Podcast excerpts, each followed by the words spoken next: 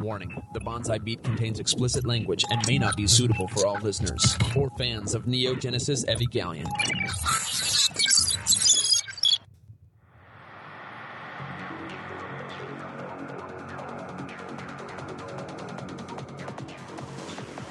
Several anime companies have gone bankrupt.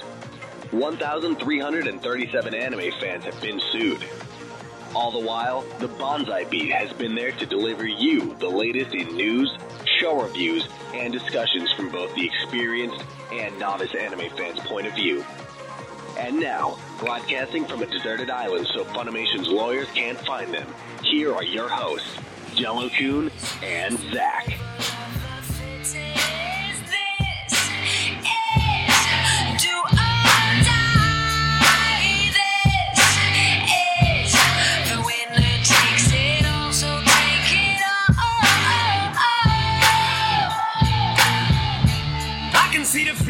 Hey everybody, welcome back to Bonsai Beat. I am Joe, come along with Zac.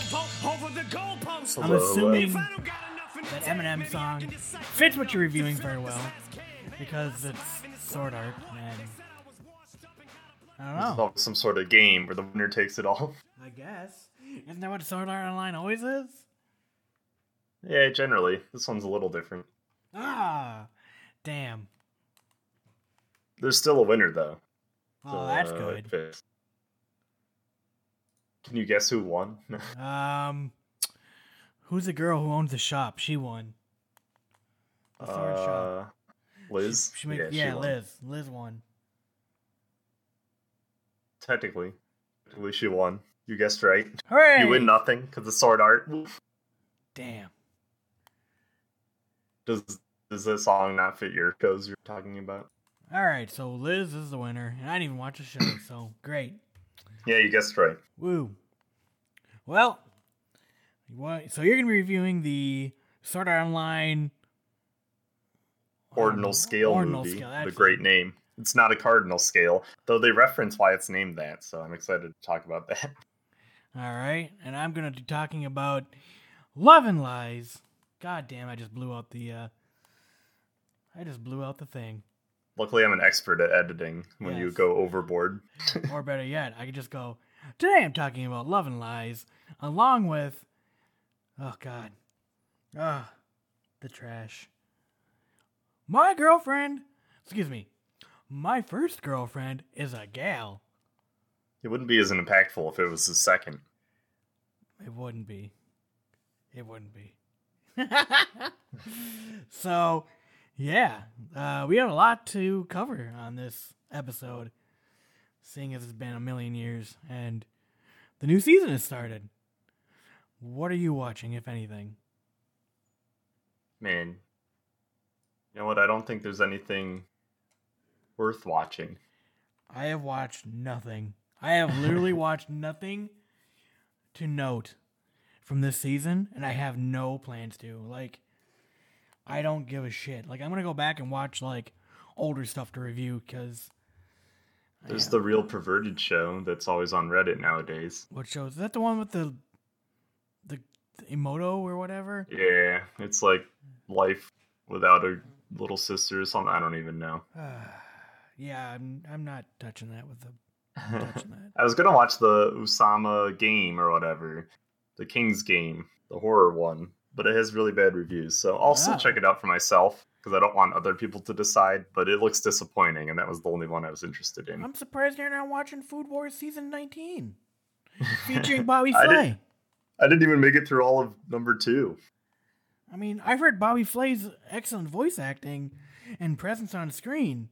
He challenges everybody every week to do Japanese food. hmm And he makes them cry when their soup is too dry. And Gordon Ramsay made an episode appearance last episode, and he swore at everybody in Japanese. Did he really? He did. It was awesome. Well, that's worth actually watching. No, I mean I like Food Wars in general, but And then Alton um, Brown showed up.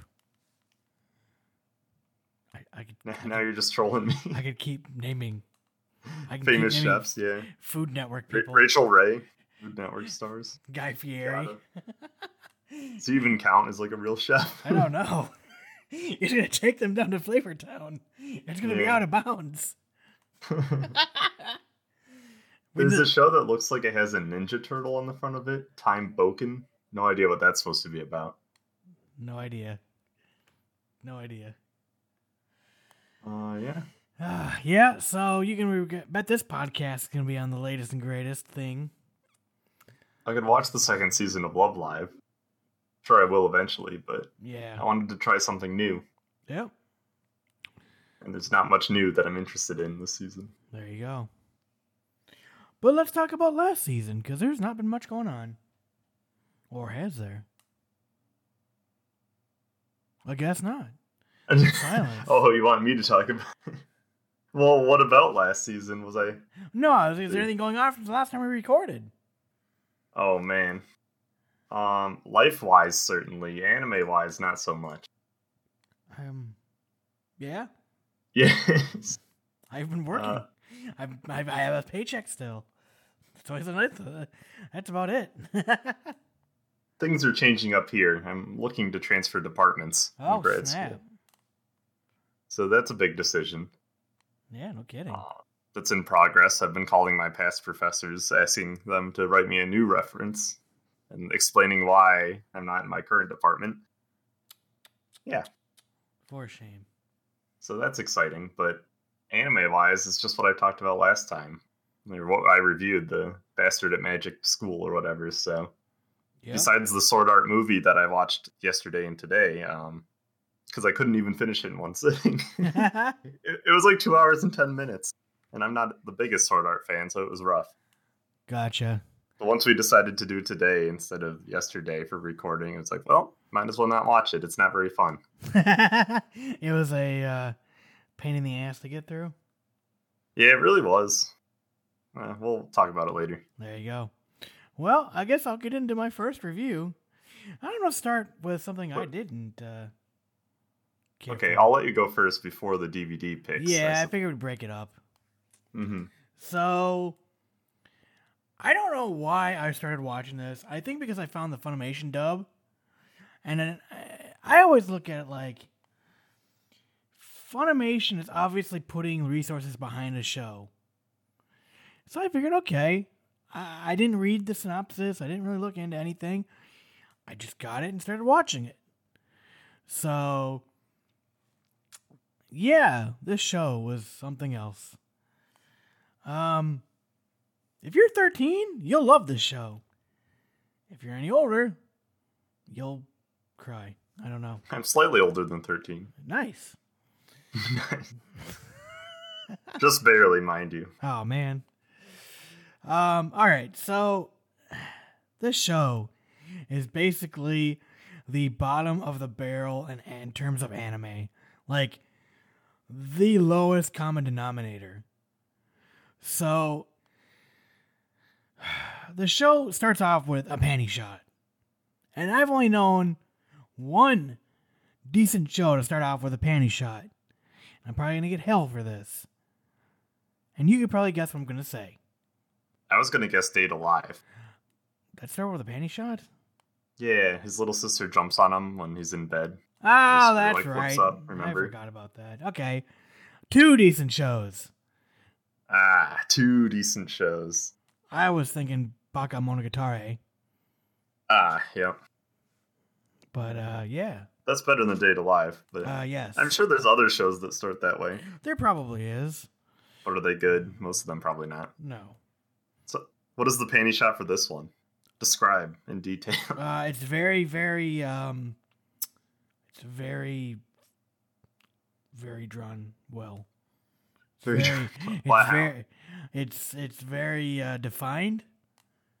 Mhm. And, Instead of uh, undefined panty shots, like you're well, not sure. they're it's not, you know- ambiguous panties. Yeah, exactly. No, this is like camel toe, everything. Oh wow. Yeah, this is like Is like little beads of sweat? Thank, thankfully not. Well, maybe they glisten. They're shiny. Yeah, that's the good stuff. So this is, you know, their first shot. They're like, we gotta really hook the viewer here. And we've got things like Date A Live. We'll put ninety percent of our budget in this first shot. I, I, I wouldn't doubt it. So, yeah, yeah. So the first show, you're probably wondering, well, what is he reviewing? Well, I can tell you it's not Love and Lies because that's a much better show. uh, my girlfriend, uh, my first girlfriend is a gal, and you're probably like, what the fuck is a gal? And I thought the same thing. I'm like, because when I watched the dub, I'm like, oh, it's Jersey. They're from the Jersey Shore, but in Japan. So I don't, I don't know. We talked about this last episode Yeah, no, we did in not. In reference to Aho Girl. No, no, no, no, no. Well, maybe we did. Because I said one of Oh. the characters were a gal, and then we talked about it Yes. briefly. Well, there you go. So you're you're 100 percent right. I completely forgot about that. well, just to catch you up, Zac, what is a gal? A gal is a girl in Japan that wants to copy Western fashion and looks with like fake spray tan and act dumb Pretty to be popular. Basically, it's it's the in crowd popularity in high school. Well, was according to Wikipedia. I don't know. Yeah, I do know. I know. they were portrayed in Aho Girl as dumb but seeking popularity through fashion and looks. That sounds about right. And the Funimation dub, they're from the Jersey Shore or California. So, this show is about a guy who thinks nothing more than women as objects, apparently, because all he thinks about is he's a virgin and he wants to get laid. So, him and his friends, they read porn in, mag- in class. but yet he's like, oh my god, guys, you can't read porn. So he's friends with basically they all all they think about is is sex and wanting to get laid. And they're gore. They're hmm. all dorks. My favorite portrayal of that is in High School DxD. The main character's friends. Oh, but it gets worse. oh no. Oh god, how it gets worse. So there's a big fat guy in the group named Min- Minoru. He is a pedophile. And they reference this a lot. To the point Not even not even implied. Oh no, there's even He's an scenes of actual him pedophile. he is an actual pedophile with maps and even makes references of oh they have hair in all the wrong places oh man. oh god yeah there's like one scene where he's like hey i made these maps where all the kindergartners go where all the kindergartners live and their parents work schedule Kind of terrifying. yeah and then it gets worse there's actually a scene worse. where he is explaining his feelings to like a kindergartner and how it's a felony Hmm. Yeah. This show sucks. so Junichi and his friends are like, oh man, how can we get laid? So there's a girl in their class named um named uh Yukana. And Yukana is a gal. And she catches them reading porn and she's like, Oh my god, you're gross. And then everyone makes fun of them. Well, they decide, well, one of us, we should try asking out Yukana. She's hot. And she's probably a slut because she's a gal. Yes, this is what they base women on. They look like a slut, so they must be easy. Meanwhile, she's got like double D tits and yeah, I don't I don't know.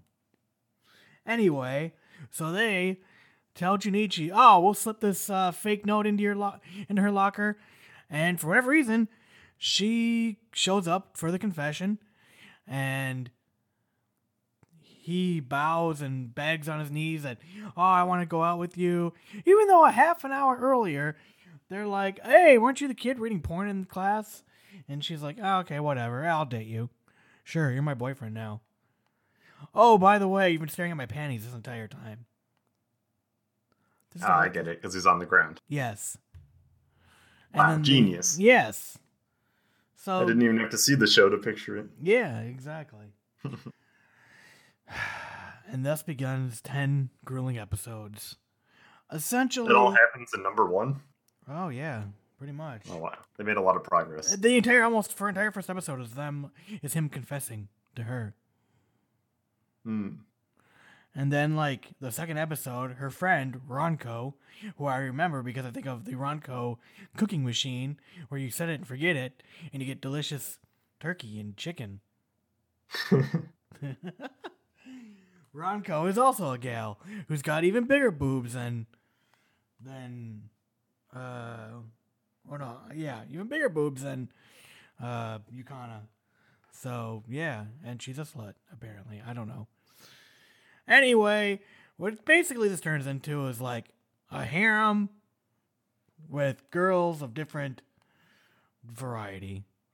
You've got Yukana, who is like the happy-go-lucky girl, but she's like I don't know. She's not a prude. Like she's a kind like she's not a slut.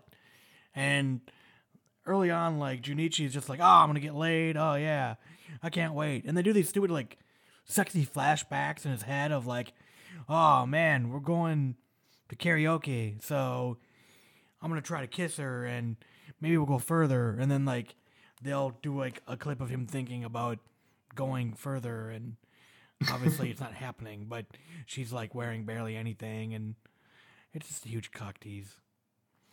Mm-hmm. So, meanwhile, Ronco, they get to become friends. There's another girl. I hate this fucking archetype. N- Her name is um, Nana. She is the loli with the massive F boobs. Does that even count as like an archetype? I don't I know, guess. but I'm so sick of lolis and hey, I gotta have 95 G tits. That. They think Where they like outweighed the rest of her. okay, probably. And the best part is, she thinks so, so. The whole the whole thing with her is, oh, um, I've been his best friend, and when we were kids, we we made a promise. If his entire promise was, well, if I'm a dork when I grow up and I don't get a babe, I guess we'll marry. So her hope is, well, I hope he doesn't get a babe, and I hope we get married. Makes sense. So I just sent you a screenshot of the cover, well, the my anime thing. Uh, yeah, guess guess guess which one Nana is. Ah, the one that's like half the height of everyone else. Yeah, but got the biggest Wonder- tits. Her tits are like wider than other people. I think you could float. I can use them as flotation devices in case. The only character that looks cute is the one on the right. She looks like student council president type. She's kind of student council president, right? She's a class president. Yeah, she looks like that character type. Her name is Yui. And she does a video streaming site dressed up as a different girl, basically complaining about her day. And I, it's like she's a cam whore. She's a cam girl. Hmm. She doesn't get naked. She just bitches about things, and people are excited to watch. And for some reason, she likes the main character too. Again, like it went from like everyone hated these three or four people, exp- you know, like uh, you know, and Junichi was like the worst, like the least offensive of all the four friends. But it's like they went from like, oh, they're idiots and everyone hates them and they're the outcasts to, oh, well, Junichi's dating uh, Yukana now, so he must be popular. Now I want his dick.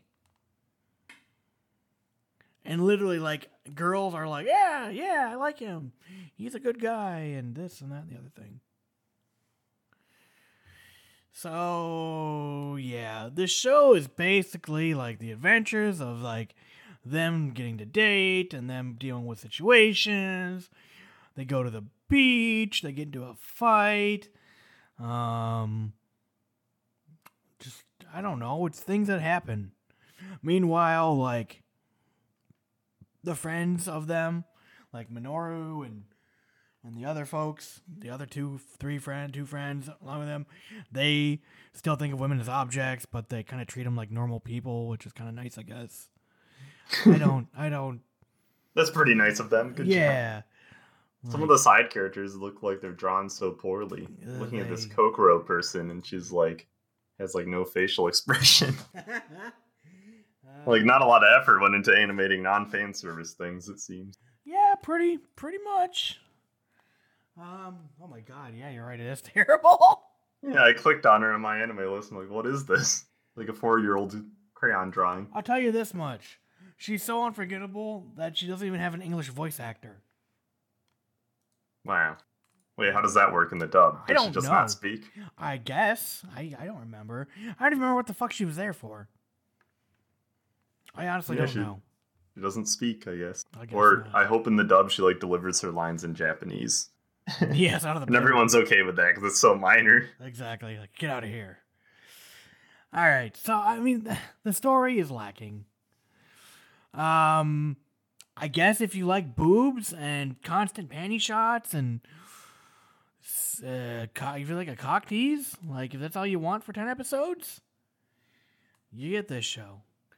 And uh, I, I see why Funimation spent the resources because all you gotta do is put one of these girls in a bikini on the front of the cover, and boom, sold. Mm-hmm. This show was terrible. There was nothing redeeming about this show. They break the fourth wall constantly in the show, and I could tell that Funimation took a lot of liberties with this dub. There was even one scene. I don't even know if it was in the. I don't know if it was even in the. In the um. In the original Japanese dub, but there was a Donald Trump like make America great joke in there. But it was about making a bookstore great again. And he started talking like Donald Trump, like, well, we want to make this bookstore great again. I know people. Like it was Donald Trump spot on. I know the best people. No, exactly. The greatest That's- people. That's yeah. exactly what it was. I know the best people, the best customers. They get the best books. I want to make this bookstore great again. And then the guy goes, the other character goes, "Ah, that does sounds familiar, doesn't it? I think I heard that somewhere else. Oh man, it can't even make real jokes by itself. It has to break the fourth wall after them. Yeah, and like they even, but yeah, that's the thing. They break the fourth wall. They like there's a scene where uh, they want to go look at the girls peeping in one of the hot, you know, hot springs or whatever, and Junichi falls over a cliff. And they go, "Oh my god, is he all right?" And they go, "Uh huh, yeah, he's the main character. There's still two episodes left. There's no way he's dead." I mean, it's kind of funny, but it's like, I mean, that okay, one's pretty guys. good, yeah. Come on. But I mean, th- it's funny because in the English dub, uh, Jamie, uh, what's her name here? Uh, Jamie Marchi, which I think was the same girl who was on the couple of other shows I reviewed. She does this Valley Girl accent, and I guess to like to know she's a gal, she does the you know Valley Girl like uh, you know, type accent or like the Jersey Shore Snooki accent. Mm-hmm. Oh, it's awful. it's although it's kind of funny. It kind of grows on you. Yeah, she, uh, I'm pretty sure she vo- voices Rias in High School DxD. The only fan service show I need. Uh, you said Right. High School DxD. I will let you know. One sec. Uh, Remember she won some sort of award for. Yep. she was- DxD. Yep, it's Rias. Yeah. Well, I like her voice acting in that. No, so she guess she's, definitely- yeah. she's talented enough I mean- to do other voices. That's the thing. Like, that's the thing. Like in all this is like the the Funimation did a very good job at voice acting. Like you- you can't go wrong. I mean, you really can't. These are professionals, and you know, I, I thought about long and hard about the fact that like, man, like, do these people enjoy doing this? But I mean, at the end of the day, it's a paycheck. Like they aren't going like, oh, I'm not gonna, you know, I'm not gonna go and voice this character because I don't agree with stuff, you know, with the show, or I don't, you know what I mean? Yeah. Like when you need money, you need money. Like I'm not saying these people are prostitutes or something, but I'm just saying like, you know, voice acting isn't exactly, you know, hey, you get your pick of the litter. You know, you you work on projects as they come and do what's gotta get done. And so the voice acting was really good. I mean, the art was good. The thing I hated though is it's like again, it's it's a weak main character who thought little things like, "Oh my god, we're holding hands. Oh my god, this is so amazing." You know, just dumb sh- You know what I mean? Like it's just the like I said, it's the bottom of the barrel anime. Mhm. Lowest common denominator, sex sells. You're not getting a very good plot. You're not getting a good story. I mean, I I don't want to spoil it, but there's not a lot that happens here. It just you kind of go through the episodes. Don't get me wrong; they go by quick. I kept watching because I was like, "Well, this will be a fun review," but maybe something redeeming happens. Maybe there's an epiphany here with the characters. Maybe something. Maybe there's a payoff. No, No, there's no. No, half. no, never. This is tits and ass, and the girls just, you know, falling out of their tops and fan service, fan service, fan service. So, um, you know, I, I like I said, I did like the voice acting. They did a great job. Um, you know, voice actors, voice actors were good. But I remember messaging you about the first episode, and it's just like, holy shit! You want to piss off a feminist? Make them watch episode one of this show. You want to piss anybody off? Like, I could not believe how they like debased an entire gender. Like, I'm not all for like, like, yeah, I, I don't know how to say it politically correct. You're not the biggest activist for I- I'm not, feminism, like, but oh you're still God. shocked. Yeah, like like don't don't get me wrong, like I believe, you know, women should be treated fairly and equally. They're human just like me and you. Just because we're a guy doesn't mean we should be entitled to different um you know, levels of standards. Unfortunately, we tend to because society. But like they in the first episode devalued the female characters to just like come hungry nympho sluts of like I will fuck anything that moves with pleasure and I just want to get my dick wet. And the things that they said and did like holy fuck. I don't know. I was just surprised. I was like god damn. And then they have Minoru the pedophile and they make light of it. And then they keep making light of it. And then it's a freaking punchline. And it just keeps getting worse and worse and worse. And it's like, Oh, oh god, how Y- you know, you you want to show you want to show someone this anime to be like forever labeled like that freaky like this is the anime you don't show anybody. You know? I can't choose it to get people into anime. yeah, I, I I wouldn't. I would actually try to do that with DxD if I knew they could handle it, because that show is hilarious. But this one Yeah. doesn't sound funny enough This to make isn't up funny. for it. They they they. The I don't even know what the jokes are supposed to be. Like, they have animated characters. Ha! Yeah, exactly. Ah, he wants to have sex with kindergartners. Isn't that hilarious, guys? He wants to take the innocence of little girls. hey, guys, he drew a map. And the punchline was, You're going to be in prison one day, Minoru. I'm going to come visit you in prison one day, Minoru. That, that, that's the joke. They're like, that's okay. What's funny is the person who voices him in Japanese is also named Minoru. That's Did they funny. plan this? They, they did. They did. Hmm, what's your favorite uh, character you voiced? Well, Minoru the pedophile was very he shares my name. he's very difficult to play. I mean, yeah. I don't know. So, but it's yeah, it sounds like the voice acting wasn't the downfall of the show. No, no, and I watched English dub, you know, from Funimation. So hmm no, and I mean honestly, they punched it up pretty good for the U.S. I mean, there wasn't like any honorifics used. It wasn't. Oh hey, uh, you know, Yui-san. Oh, how are you? you know, Nana-chan. You know, no honorifics. they didn't all sound like Joey and Yu-Gi-Oh. They Yeah. had, like some fake Brooklyn accent. Hey, you! I want to fuck you. Get over here, you slut. They Although actually, they could have pretended they- to be real Jersey girls, and then we would have understood the reference to Gal. yeah, Did they actually explain what that is in the show? they did not. it's pretty funny that the whole show's based on that, and they don't. So I do have a few. s- I, have- I do have a few clips I want to play just for the sake of. This is what you get to look forward to. You bring it. Oh, nice. Thanks so much. Now, would you please just go back to your own classroom? I went out of my way to bring you your stupid lunch. Ungrateful. Kiss my eye. Who says that? Well, I never knew that Junichi Hashi was a dirty old man. Why didn't you introduce us to your friend? And give us the lowdown on those milk bags. Tell me what elementary school she goes to! Enough!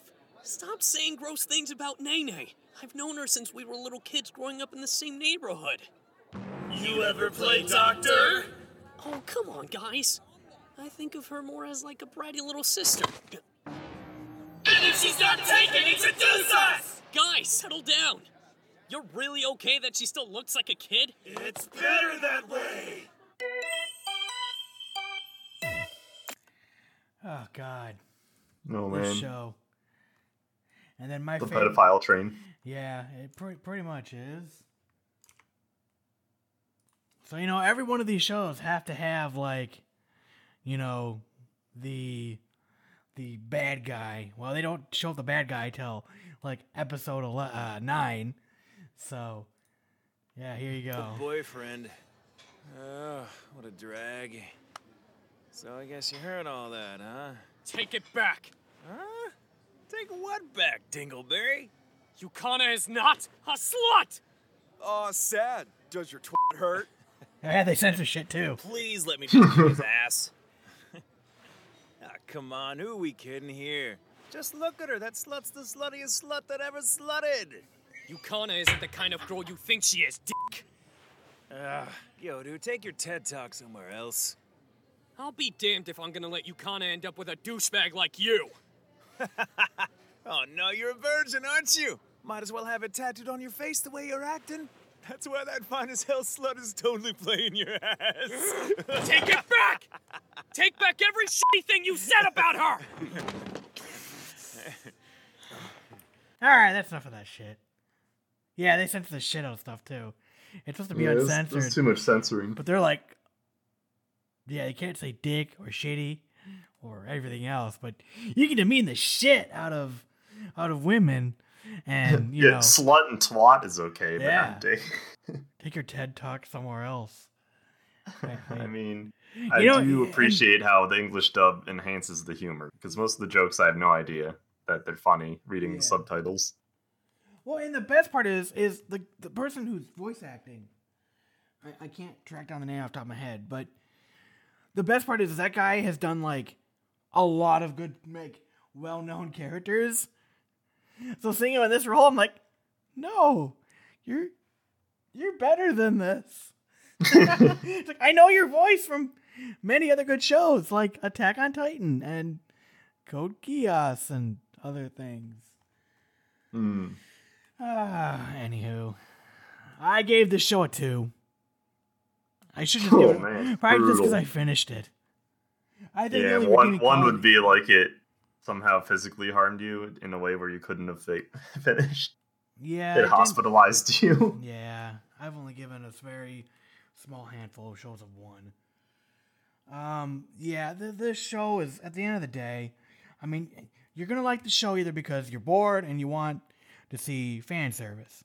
And don't get me wrong, there's good fan service shows out there. DXD the best. There you go, DXD the best. It's so funny, so worth. No, And better fan service. Yeah. And this show just distills the fan service genre into like, hmm, what can we sell? Oh, let's do boobs and panties everywhere, and you know, it's it's like I said, common, bottom of the barrel, common denominator. Sex sells. It's an easy piece of shit to push out the door, and it's gonna sell. You know, Yeah, or a better one. Uh, you got a HK. there you go. So yeah, if you want to watch this, hey, whatever, to each their own. I wouldn't recommend it. I don't know why I finished it. Probably just because of this podcast. Like I said, I didn't even know what I was walking into. I was like, yeah, this sounds interesting. It's from Funimation. Easy dub to watch. Sure, why not? Yeah, I just wanted to see if there's anything redeeming. There wasn't. So that's that. But how about now? We get into DVD picks. All right.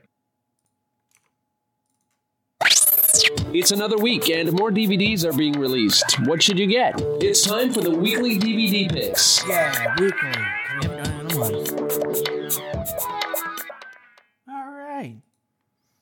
DVD picks. Some shit Well, came first out. off, Fate Grand Order, uh, which seems ridiculous. Thanks, Aniplex. Was It's did ninety dollars. come out? Well, Or did that just finish?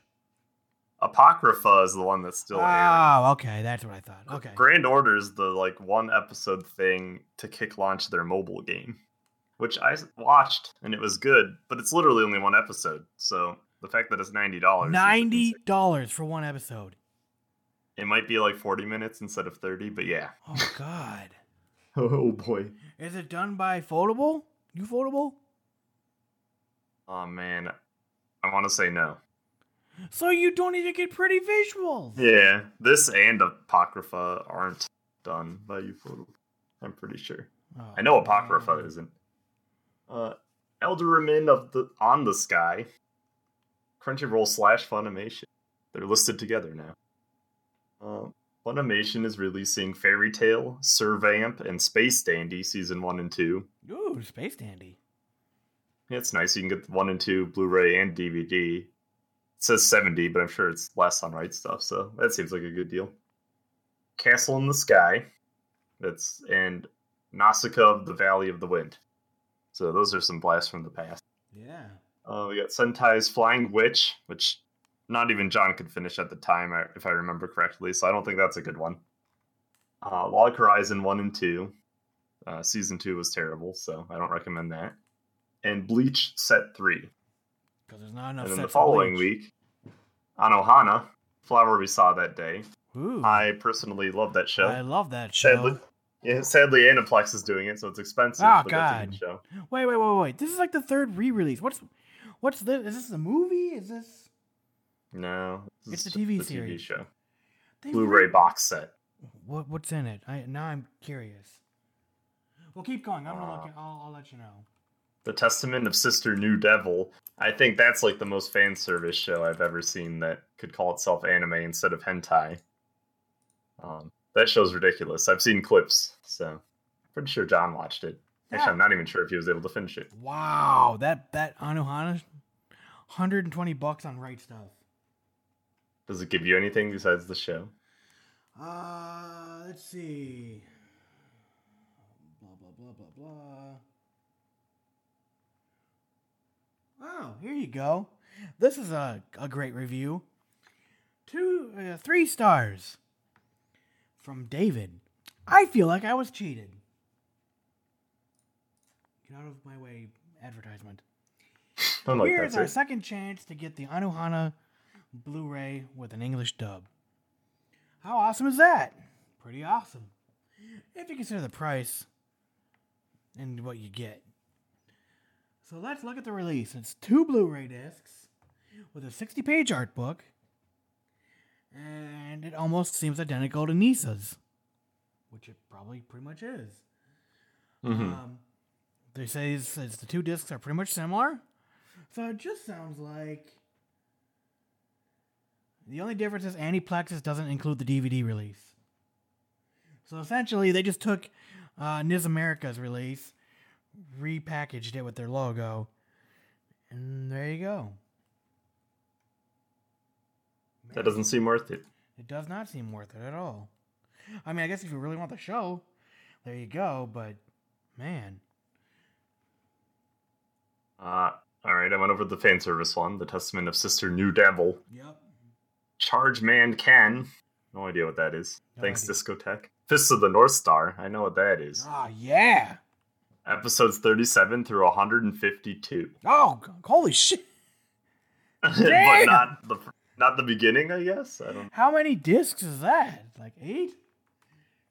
I don't know. It's only ninety dollars on Blu-ray, so that seems. Oh wow! good on Blu-ray, deal. it's like five. What show was certainly that? Certainly a lot of certainly a lot of things.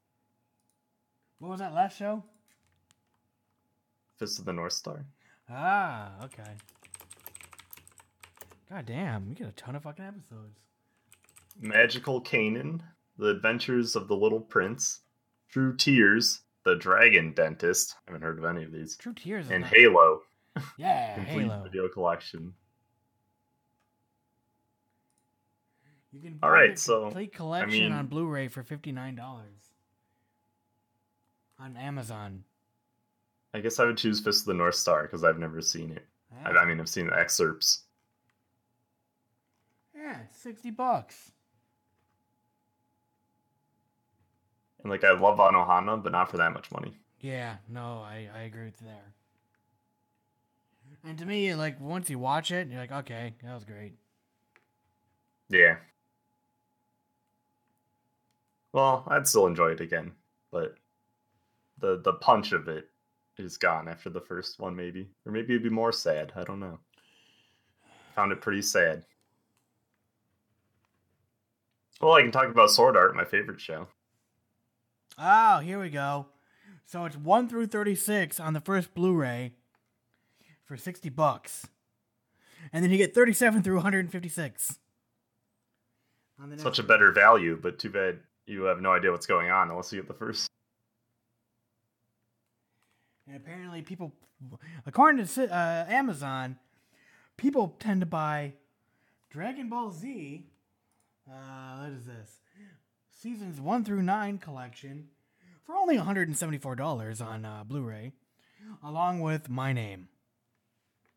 Hmm. Seems like a very odd combination, but okay. Yeah. I mean, to buy all those Dragon together. Ball Z and and and uh, Fist of the North Star seem to go together, but my name along with it, I don't, I don't know. Anywho, Sword Art Online, ordinal scale. Oh boy. So I went into this with my natural hatred of all things sword art. Um, not expecting much, but I was still disappointed and bored throughout. So it starts you know, it starts immemorable, I would say, because I don't even remember how it started. But eventually, at some point, all of the characters are reintroduced in a way that made me afraid it was going to be a recap because they all went to like Asuna and Kirito's house in that elf Oh, no. game or whatever. What? You know why? And are they had like they had like flashbacks to like sword art and stuff, and I'm like, well, you know, if I'm watching the movie, I probably already know what happens. yeah, just just maybe. You just get on with it. You know, it's two hours long. if you're gonna waste my time for ten minutes going over recaps, when you already had a recap movie, so that's my rant on that. But they they move through the recaps fast enough, I suppose. And then the whole driving force of this movie is instead of virtual reality, it's augmented reality. To me, that's exciting as a franchise because not not the device itself, but for Sword Art, because in Accel World, they use augmented reality. So this seems to be like the predecessor. And remember, if you know Yep. or listened to us talk about it before, um, it's the same author. So eventually, past a certain point in the timeline of Sword Art, we're eventually going to get to Accel World. Oh, I, I So, miss Accel World. I'm excited. Like as Sword Art movies progress, I'm hoping they just eventually just hit the Accel World franchise and can no longer make anymore. and then and then I get the IP that I want to see, Accel World finally. Isn't it crazy? The same author pretty much Yeah, two shows identical, but one so much better and one so much shit. Right. One is so superior. And the one that's superior didn't even get its real light novel end. They just like copped out and just made shit up for the show. Uh, for Accel World. So I'm hoping they just go back and do it the right way.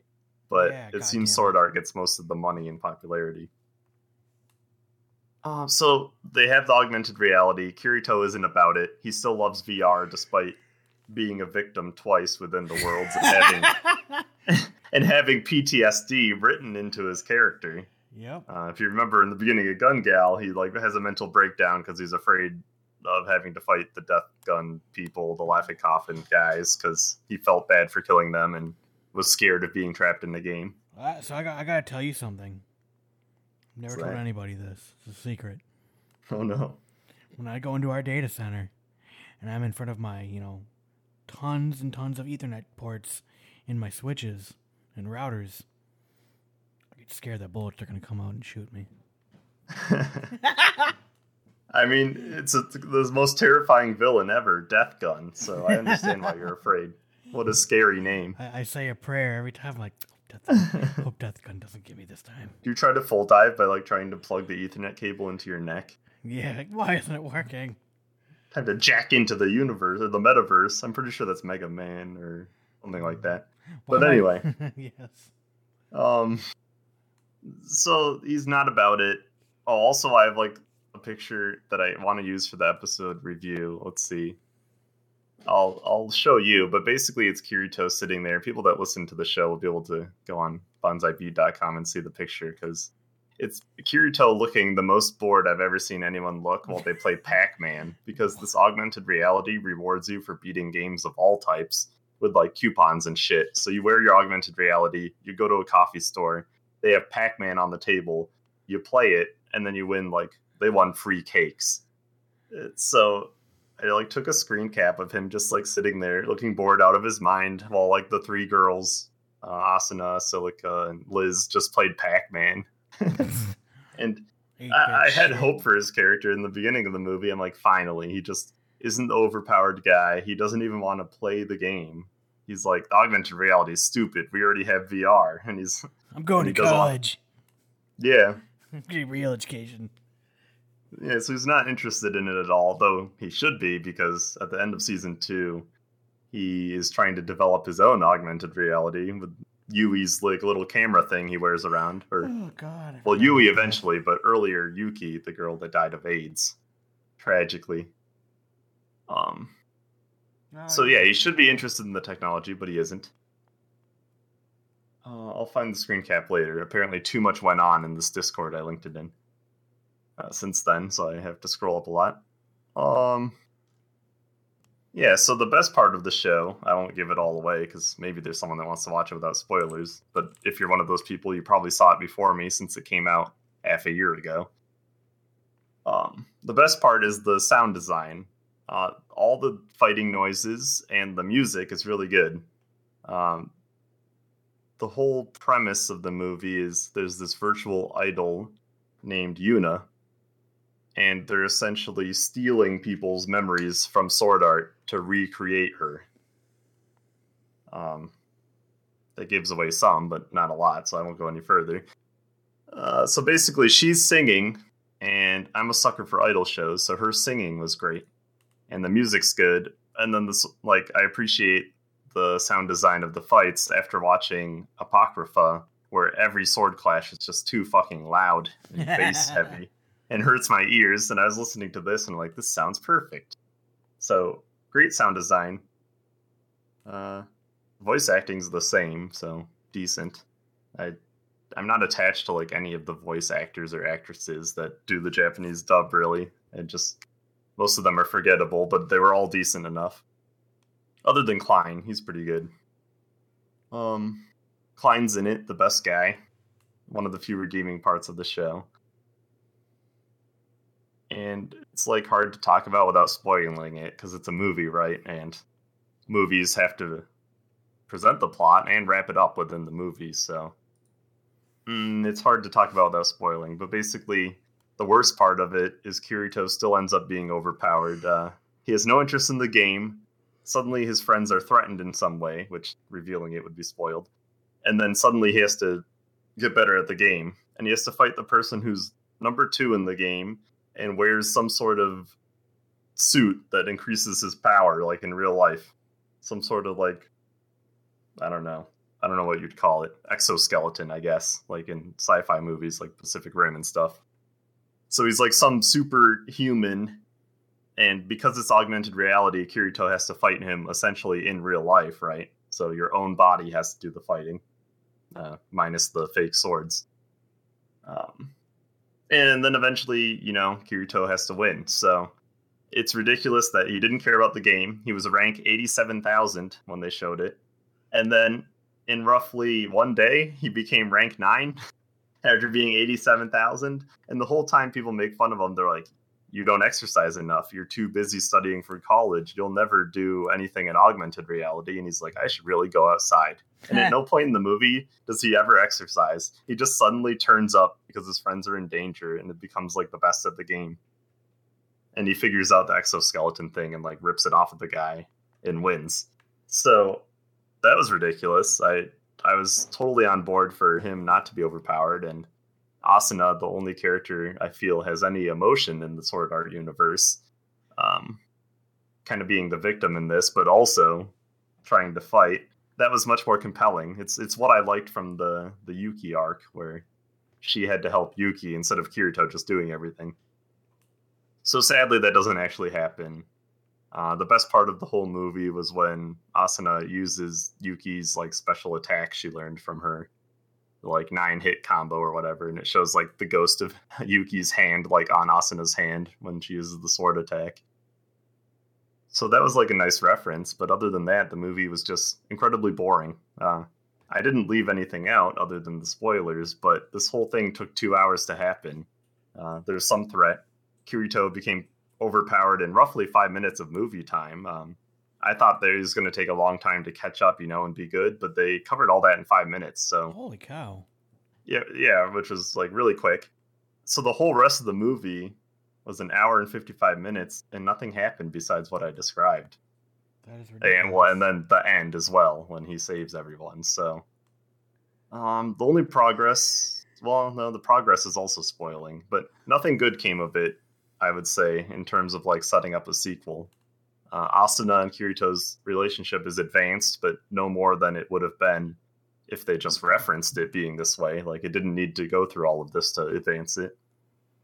And they're still friends. Kirito still has a harem. Um, he's even closer to Asuna, but none of the other girls seem to care. Uh, Klein is still the best sidekick guy. And they have the black guy that's the blacksmith running his own bar. Yeah, he's been running his own bar since season two. Right, yeah. So that's still the same. So everyone's in the movie, but it just it was just really boring. Like the fighting was cool, the music was good, the story was awful, but that's what I expected, and it was still boring. Like the the tedium in waiting between action scenes was just almost too much. The the most boring part was probably when Kirito was seeking out information and he has like the most dry dialogue scene of all time between him and like the idol character because she's important in this. Mm, and it just takes like 10 minutes and they say like nothing nothing of substance. It was it was like laughable in how it was written. Hmm. Like they talk about nothing. They reference sword art. And then she tells him to search for something. He's like what should i search for? And then it shows him like looking around. And then he talks to the fake daughter he has, Yui, who's flying around, and she's like, "Don't worry, Papa, I'll go find what she was pointing at." And he's like, "Good, let me know when it's found." Oh God!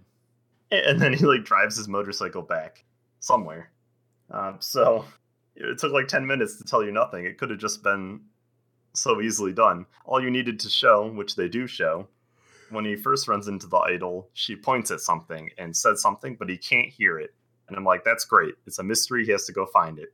But then they do that scene two more times throughout the movie, and she slowly is able to say things he can hear, which is like a terrible way to tell a story. I would have been okay with him searching for it, but instead it was slowly revealed to us without him really doing anything to look for it. So, ugh. It was rough. Um, I would give like if I had to rate all the shows, I had high hopes for season the first half of season one, and I would give it like an eight and then I'd give it like progressively like a seven and then a six in season two. But then this one, I'm pretty comfortable saying like five. It was average enough that I watched it, uh, but it's it's not any better. And I, I was more upset when I finished because they started in a way that made me think it could be good, like the end of season two. Oh, so I guess I would give the end of season two a seven instead of a six because it was better than the rest of it yeah, so Asuna's like the only character that's compelling for me in the entire universe. The other one was Yuki, but she's dead. And it was just really painful to watch Kirito bumble around for an hour and a half and then kill everyone without trying. it's like I mean that's uh, that's his character. He's unfailable despite failing for seventy five percent of the movie.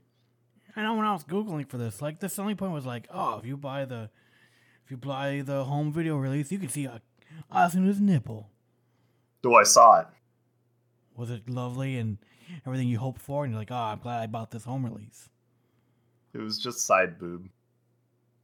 Here, I can link it to you because I took a screen cap of it. Because that I knew that was the selling point going in. Here it is. That's bad when they're like, hey. And I had the full picture quality. I downloaded, uh, uh, cough, downloaded 75 gig release, so it was like very high res. But that's it. That's all you got. I feel cheated and I haven't seen the movie yet. Yeah, it's side boob with like a hint of nipple of her getting out of the bath. Oh, Uh, man. so and that's it. It's All right. so I mean if that's what you want, don't watch it for that. or, or do because it happens like in the first 15 minutes and then you can just skip Like, the rest. done. Yeah. And, and honestly, the beginning is good. I had such high hopes when Asuna was the main character and Kirito was uninterested in playing the game. And I'm like, finally, he's done. But no. He's the only one that can save them, despite never playing the game except for eight hours and then becoming the best with his out of fit body. it was it was ridiculous, but the, the best part I guess was the sound. Not even the visuals were impressive. I've seen I've seen other like anime movies, obviously, even from franchises that were TV shows. Like the Index movie comes to mind. So Yeah. you're suggesting you watch a show with headphones or a good sound system? Yeah, I have good speakers, and it was enjoyable for the idols' music and the sound design of fighting. Mm, but nothing else really, and not even the visuals are a step up. Like the Sword Art show looks fine. I won't say it looks bad. The, it has a lot of faults, but that's not one. But the movie wasn't a step up. Whereas like every other anime movie I saw, its hmm. increased budget was apparent. You know, the background looked better. the The lighting was different in different scenes instead of just the same brightness throughout. And this one wasn't. So they could have just made it a series instead of a movie, but then it would have been too long and bad. So I don't know. Gotcha. Not not very good. I don't like you've seen every sword art thing up until this point. Yeah. So like, what's a question you'd have? What, what's something that would make you want to watch it? And I'll like confirm slash deny if it's even in it. I mean, I really don't even know because yeah. I mean, like everything was kind of so succinct Mm-hmm. after season two, and then it's like, why are these things not banned? They're clearly a health hazard, and and you know why are they still playing? I don't know. Uh, what's the so is, uh, is there still the sister or cousin thing going on? Oh yeah, that's going on. Oh God. She she went away for kendo camp, but she came back at the end, and she still loves Kirito. So, so that's good. Um, is there any progress? Like, is there any setup or anything like hinted for a third season or like Yeah. there is? So at the end, the hint is the doctor that's responsible for this thing, the augmented reality thing, because he was the teacher of uh, Kayaba, the guy who put people in the original Sword Art game. yeah. He was like the university professor of that man. Uh, so he was the bad guy, I guess, in this, which isn't a spoiler. They just tell you. Um, This one's bad. there- there's no like mystery. It's like he is the bad guy, Thanks, and uh, so he's talking to, I guess, his virtual ghost throughout the show. And at the end, that doctor is brought by like the government agent that helps Kirito in the second show Yeah. the one investigating the Death Gun murders, Yeah. to like a lab. So instead of putting him in prison, they bring him to like a lab, and they're like, "What do you think of this?" And he looks all astonished, but you don't see what it is. Oh. And the guy says, "Welcome to Rath." I don't know if Rath's supposed to be a new game. With Raph Yeah, Four. and then they're like, "Sword Art will return," and we know it will because it's a cash after cow. this came out, yeah, they announced that they're making two no- new seasons, right? So. Yep. Uh, having only read the Yuki arc and the light novels, I have no idea what's next, but it is coming back. I was just so ready Damn. for Kirito not to be a character. I'm like, if he's just moody and doesn't want to play any games the whole movie, that that would be such a step up. I'd be so happy if he I just mean, wasn't a character. I guess then the good news is the new Sword Art movies or shows or whatever have nothing to do with Kirito. At least one of them. All new characters. yeah, one of the shows is like a spin-off where he's not in it. So that would increase my enjoyment, but There you go. Uh, Austin is a bigger character in this until Kirito has to save the day, I guess. So we should be happy with that. So she can never be strong. Yeah. Well, she can never be stronger than Kirito, at least. She's somewhat strong in this, but well, she should be better because she's the one actually playing the game until Kirito decides to play it for five hours. Yeah, I beat it already. So yeah, that's that's it. I would give it a like a five because it was average. I maintained my sanity waiting for this good sound design. So if you're blind, you'll love the show. yeah. If you don't care about the story or you already know it from reading it, I don't know why you'd ever watch it. Or yeah, basically that. Because if you already read the book, I can assume it does a better job, though not much better, because I tested that by reading Yuki's arc. That I have no i- no idea why you'd want to watch the movie unless you wanted the Idol's songs to be brought to life, because that's the only part that I thought was redeeming. So, average, very average. Enough to Oh. watch it and talk shit about it, not enough to ever tell someone to watch it. There you go. It didn't. It's not as torturous as your experience. It was just boring and what I expected, Yeah. but it wasn't grievously bad. So that's it. Okay. Well, I will finish off with Love and Lies. Also Finally, end with a good show. Yes, Koi to Uso. So, I'll be honest, I love this show week to week. It's been about a month since the show stopped airing, hasn't it? Maybe three weeks? It's been a little bit. Yeah, it's it's been a while, about a month. I think we're on episode four of the new season. Oh, wow. So, the more time away from it, the more I've kind of had to got a chance to step back and really think about things related to the show. So I reviewed the show um, two episodes ago, really hardcore. The first first episode, Mm-hmm. where I went into the um, the That was the most promising one out of the new season. Yeah, and it's you know ultimately outside of the stuff I've gone back and picked up to watch, it's the one I finished and really enjoyed week to week. I finished a couple other shows, but this is what really kept me going. So I discussed Right. about the fact that we had um, Yukari is uh, you know uh, in, it's basically an alternative universe where your partner is decided for you by the government. They have what's called the red thread of science. So basically, an Asian um, pop or, or pop culture or what what do you call it? Like uh, something they do. There's a saying of you know, if you tie, you know, uh, a red string. on Ah, the red string of fate. Yeah, you're dead. Yeah. You know, The idea that people's destinies are like interlocked with each other. Yeah, exactly. Exactly.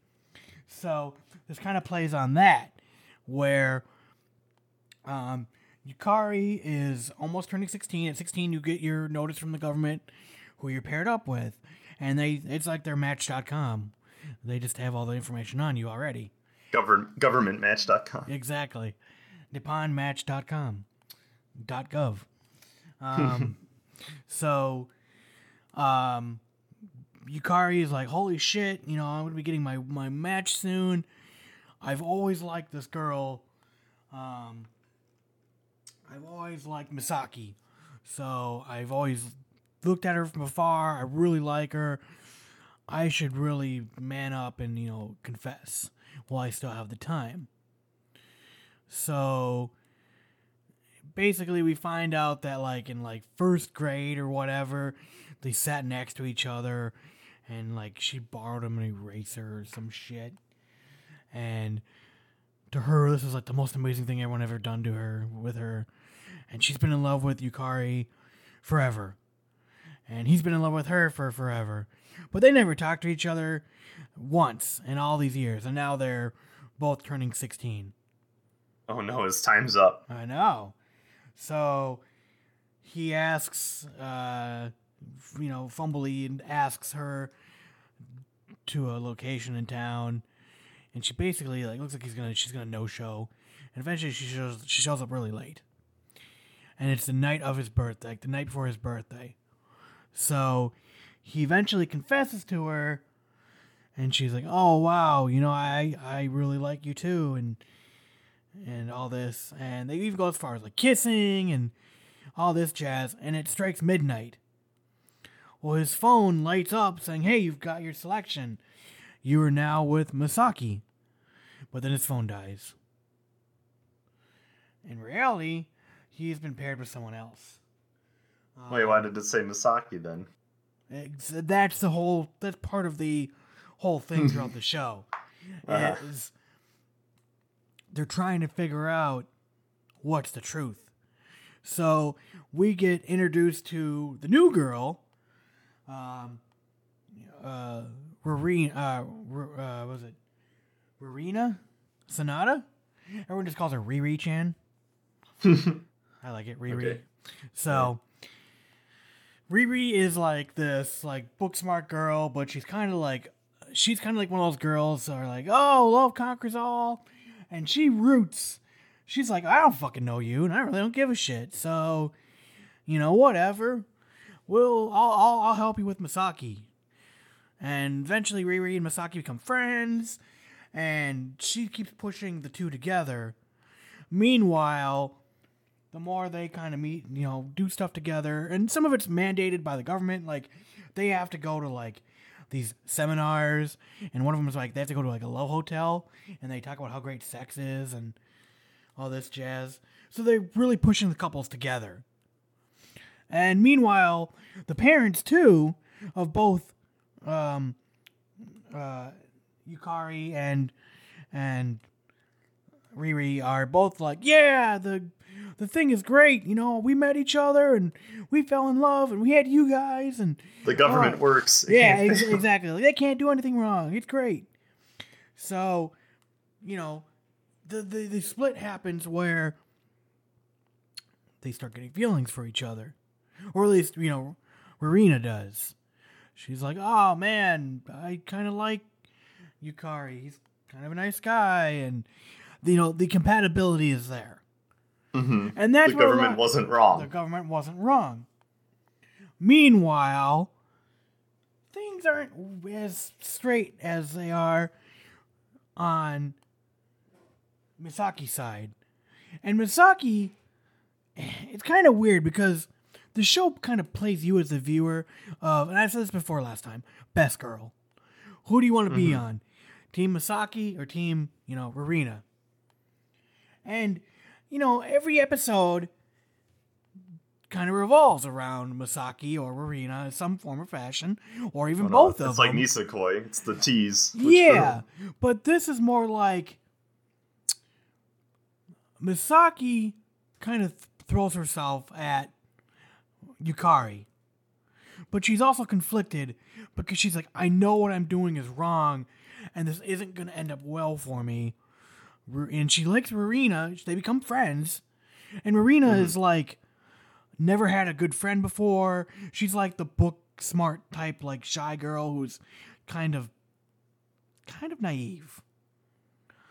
And mm-hmm. you know, but then, you know, they're like, okay, well, I want what I want and you want what you want. And the car and uh Yukari's kind of stuck in the middle and he doesn't really know what he wants. But he kind of knows like I really like Masaki and I've always liked her. But now I don't want to hurt. You guys that play the White Knight of like you know, a lot of harem shows they do this. Well, I don't want to hurt the other girl, so I'll kind of go along with it. Mhm. And yeah, it's kind of it's kind of a tough thing. But one thing I really did like, there was also a third kind of third thing going on here. He had a friend named Nisaka, and he always thought Nisaka and uh, Masaki kind of had compatibility and liked each other, to the point where he was like, "Well, shit, you know, they look good together. They like they they they have you know a lot. Of, it seems like they get along together. They look really good together. I'm gonna not do anything." Meanwhile, Nisaka's a really unique character in the sense of he's like the moral high ground. He puts a lot of stuff in perspective for the viewer. We don't get stuff told outright.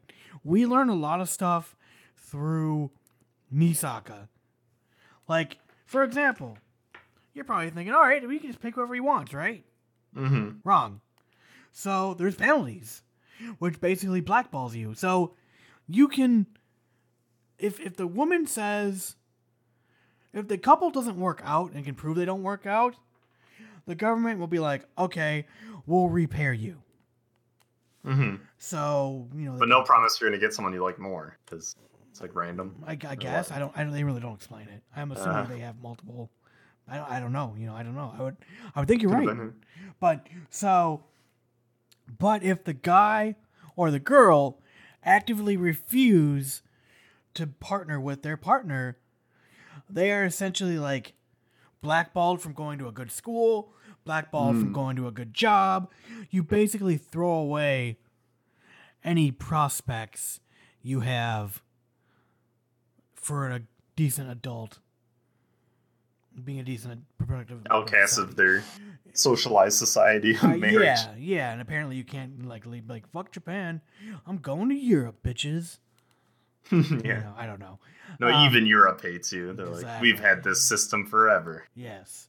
So, um, you know, so it's put down like you know, Nisaka's like the voice of reason. It's like, what the fuck are you doing? You know, you guys doing? You know, meanwhile, you know, um, you know, g- give you an example like Misaki is very emotional. She'll start crying and like get upset and then kind of throw herself at at uh at Yukari Mhm. and then kind of be like, "Oh, well, don't think too much of this. I really like you, but what I'm doing is wrong and I'm putting you in a bad situation and I'm a bad I'm a terrible person for doing this." But, you know, if a pretty girl threw herself at you and was like, "Hey, let's go make out or go kiss and you know, whatever." I mean, the opposite of the, the Scum's Wish show, yeah. where no no one admitted they were a shitty person. Well, No. that. Well, it wasn't like they were a shitty person. They just knew like Oh yeah, She knew what she was bad, I guess for doing. going what they wanted. Yeah. Yeah. Well, that's the thing. That's the thing she says is like there's a really good scene in one of the later episodes where she basically just comes out and says why she likes uh, you know why she likes him and like the frustrations and the feelings that she just has and she understands like she's hurting her friend and yet she doesn't care but she can't do that. She knows in her heart she's not that type of person. And she also knows the consequences, you know, of like this is like the forbidden like Romeo and Juliet to a small degree. Mm-hmm. Meanwhile, there's things going on with Masaki that never get explained. So, like, there's a third, there's a fourth character who is like a longtime childhood friend of Masaki's who has a hand in the selection process. And there's always things of like, oh well, there's things about Masaki you don't know. There's things going on, this, that, and the other thing. Because she never gets selected for a guy. She never gets a partner the entire time hmm. during the, the TV run. And there's always things around her, like, and even she won't come out and say it. She says, "Oh, it's too hard to explain. I can't. I don't want to get into it. I don't want to get into this." You know, even when pressed directly, she's just like, "Oh, I, I, I, I, I don't want to get into it." So there's more at play. But getting back to Nisa- uh, Nisaka, he's an interesting character because, like I said, he's kind of like the voice of like reason, as well. He's a good comedic character, but he's also gay. Um, and I really, well, So He- is me. one of the things is gay. he, no, he's just he, there's a scene where he kisses um Yukari when he's sleeping. But that's as far as it goes. Seems pretty telling. But it's interesting though because I've never seen an anime unless it's like out there. You know, there's there's shows for girls like there. You know, like there, I guarantee there's probably a show like the My First Girlfriend is a Gal. Maybe there's a show called like My First Boyfriend's like a pro wrestler. Uh, Vin Diesel. yeah, exactly. He's a you know, I don't know. You know, Yeah. Well, that makes sense. I don't it's know. It's not in the show unless that's the express purpose. of the yeah, yeah. There, this, The whole purpose of the show isn't that, but Correct. So I was really bummed though because they don't go anywhere with it. hmm. And this isn't really a spoiler. I mean, it's surprising, but it's not like it's not like um Scum's Wish did it better. Yeah. The two girl characters. yeah. So I, I, the more I've been away from this show, though, the more I kind of look back and go, huh, was it as good as I thought it was? The review I heard of it is really interesting in the beginning, and then it just doesn't explain anything and kind of fizzles out. Like the end is not as good. Yes, exactly. So I was hooked, like after first episode. hmm And what I would tip, what I would typically do, is I slammed through the first six episodes, marathoned them, got caught up, wait one or two weeks, get caught up, wait one or two weeks, get caught up, and then I finally started watching the last five or four episodes, you know, week to week. And the show Right. was always really good at leaving a cliffhanger, but the cliffhanger was always better than the actual payoff. Oh, and Like- like, Nisekoi. The, Yeah. the tease. Or- and then it's like, well, business as usual, but with a different girl next episode. Yeah. And I guess that's what's so frustrating about this show. The more I think about it, is like while watching it, I loved the show. It was amazing. It was it was a fun roller coaster. And you had your highs, you had your lows, you had the parts of the show where it was super serious, you had the fun parts, you know. Um you know, heck, you even had like a episode where they went to a hotel and did the beach thing or the hot springs thing and all that jazz. hmm But in the end, y- you're left with like, okay, great, but what uh, what's going on here? I, I I like rooting. I want play best girl. That's fun Does, week it, to week. does it have a conclusion that no? you don't have to guess? No. There so I mentioned this in a previous episode. They have not even in the manga. Oh no, it's Nisekoi all over again. Oh, It'll never end. It feels like it. and honestly, I was about to buy the manga. But they just started releasing it here. So uh, volume 1 just came out. Hmm. And uh, because I really want to continue I like the characters. I like the voice work. I like the art. I like the, the, the, the girls are cute.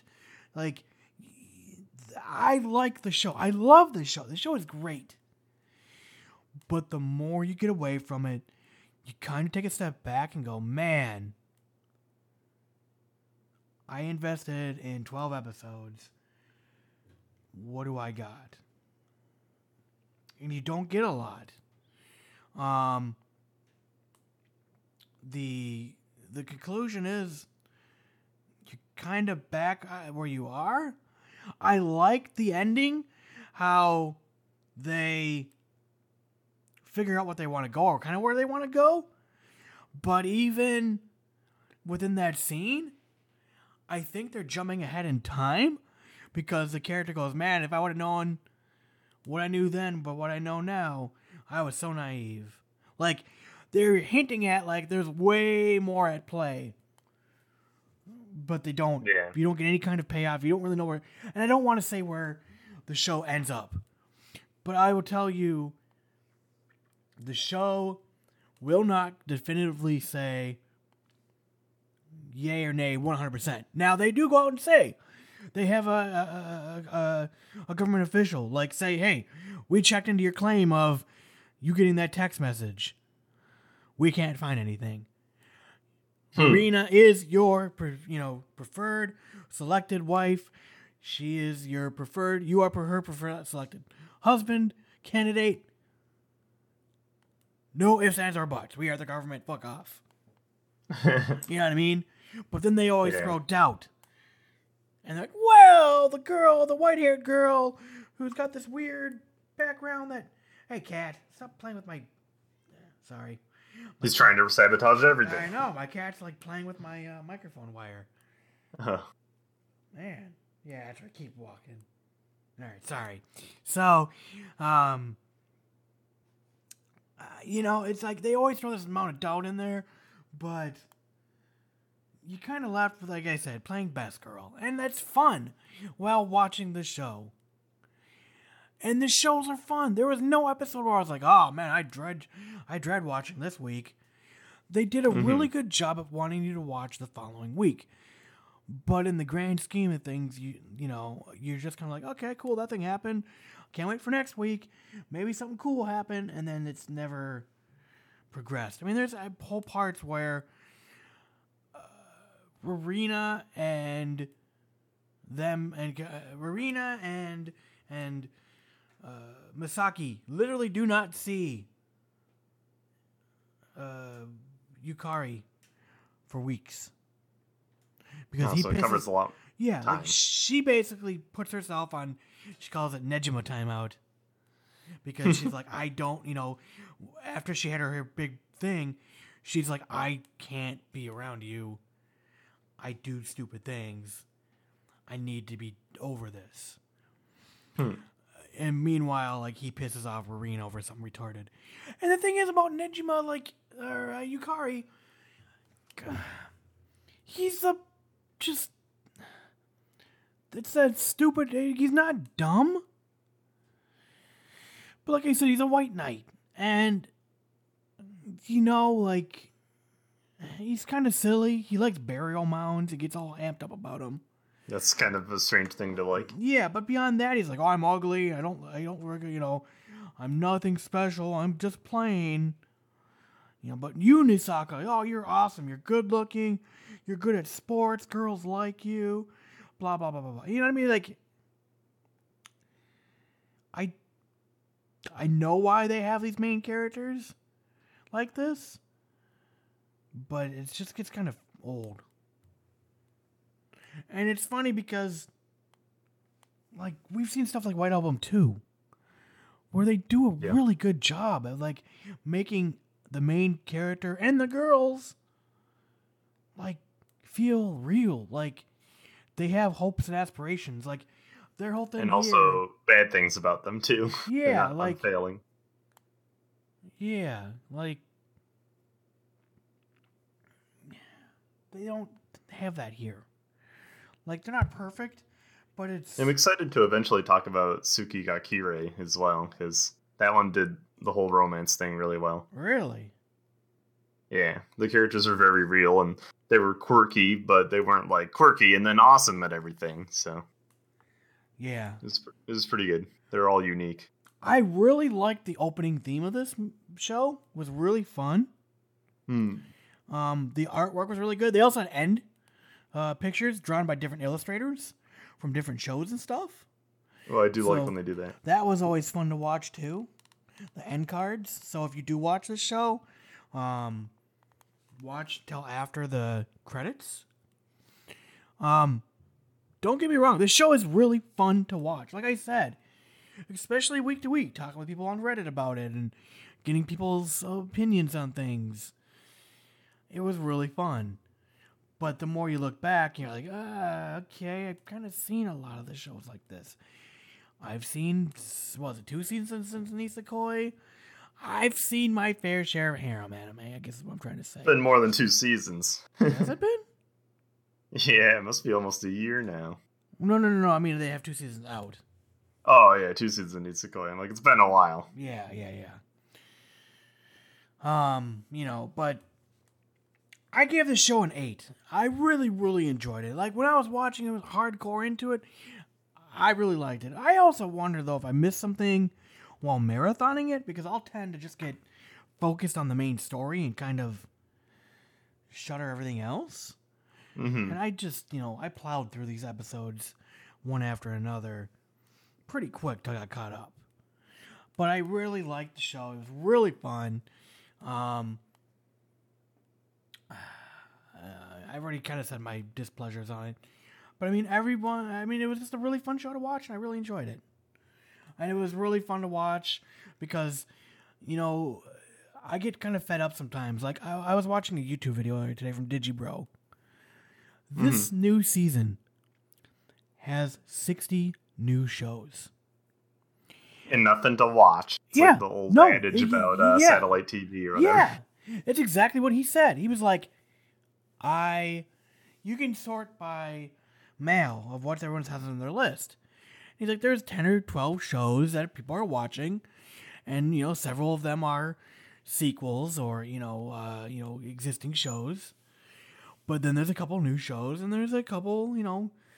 But then it's like a drop off of like nothing. Like there's shows about like he brought up like a show about a sidecar. Girls driving sidecars. A motorcycle with a sidecar. wow. Why? And I bring this up because I realized I've watched anime for 12 years now. For like as my main preferred entertainment source outside Mhm. of, you know, some stuff on TV and wrestling and things like that. And I kind of get frustrated, especially with new seasons. Like this season, there's not a goddamn thing I want to watch. But there's plenty of old shit I want to watch. But no one gives a shit about watching them. You know, Right. yeah, this podcast. I'm going to share my feelings with you. Maybe you might be interested. Maybe you might not be. Such is life. My point being, though, is there's just so much out there now where it's just like, man, what's schlock and what's hot? You know? And I was really happy to find this show because it was fun again. It was fun to watch this week to week. It was like I was watching um um what was that disappeared or um what was the one from a couple seasons ago with the kid? Erased. Erased, that's it. Yeah. And you know, that was the last time I really had a good time watching With the cliffhangers and watching it week to week. yeah. And, you know, so this was really, really fun for me to watch. And I really enjoyed it. And it brings me back of like why I like anime. It shows like this. Yeah, I've seen it done. They do the whole bridal scene again where, oh, you girls are cute. No, I gotta go do a photo shoot. And, you know, I've seen stuff, that stuff far as back as, as, you know, Kimagure, Kimagure Orange Road, you know, in the 80s. you know, Ranma Mhm. One Half did it, I think. I've only watched one half of Ranma One Half. It's a million fucking episodes. Point being is, they're still cliche, but it's still fun to watch. Like I said, I gave this show an 8.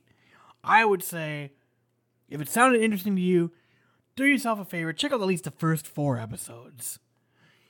Um, I don't know if it's getting released by anybody. I think it's getting released by Sentai. So there's gonna be no dub or anything probably. Yeah, Sentai licensed it, so it's also gonna cost like. Yeah, it's gonna actually probably be affordable. Sometimes usually affordable. It's Aniplex Mhm. and Compared to Aniplex. yeah, but I mean it's twelve episodes. Yeah, it was a fun show. At the end of the day, it was a fun show, and I really enjoyed it. That's I better than what I expect from most shows nowadays, so that's a good review. Yeah. I mean that's the thing. Like now the bar's on the floor. Well, Yeah. If you have fun watching it week to week, then it's an improvement. Yep. So, cool.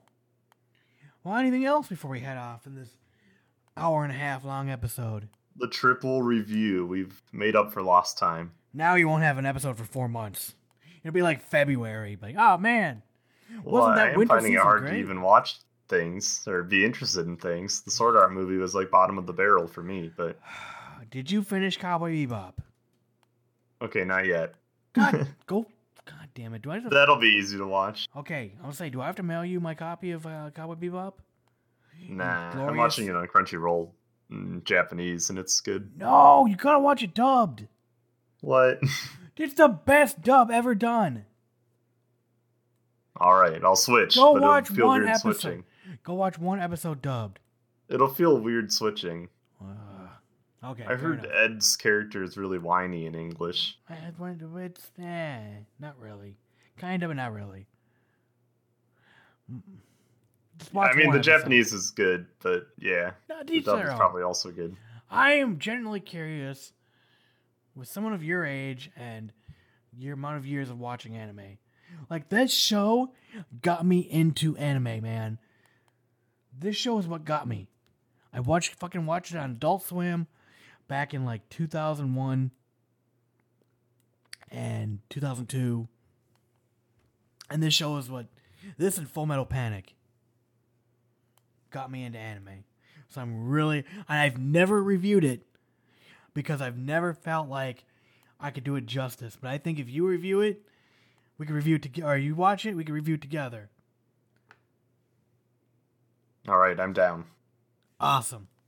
It's yeah, it's an interesting perspective because at this point, I've watched quite a bit of anime. Six years. Yeah. Crazy now, and it's not something that got me into it, but Well, this Yeah, show is very different. Uh, Cowboy Bebop is very different because it's episodic. It's not. There is some story plots woven through. yeah, it seems like so far it's episodic, but uh, there's like an overarching plot with Spike. Yes, of course. Yes, there is, but that doesn't kind of show itself till later in the series, Yeah. where they're just kind of bounty hunting and going on these adventures.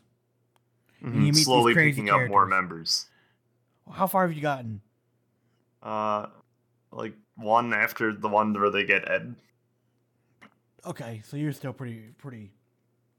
Yeah. episode ten or eleven, yeah, and like not quite halfway. Okay. Cool. Have you met the Teddy Bomber yet? I don't think so. Ah, the best main, the best character ever. All right, and the horse guy, the guy on the horse. Um, yeah, that episode's awesome. That when they eat mushrooms and get high.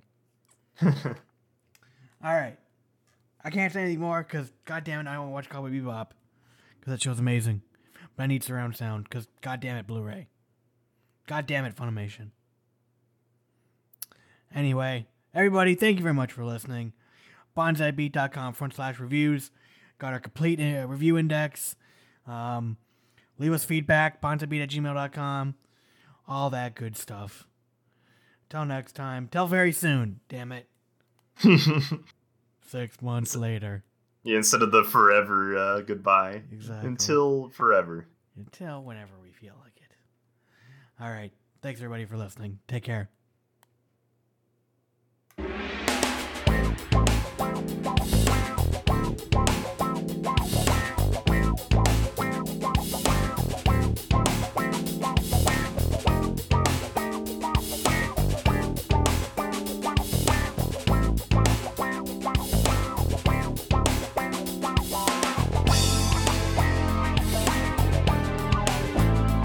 This has been the Bonsai Beat Podcast. If you have any feedback, head over to bonsaibeat.com and leave a comment on the show notes for this episode.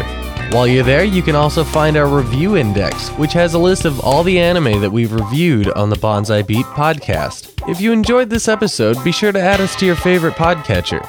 You can find links to do that on our website. Otherwise, we're also on iTunes and Stitcher Radio if that's easier for you.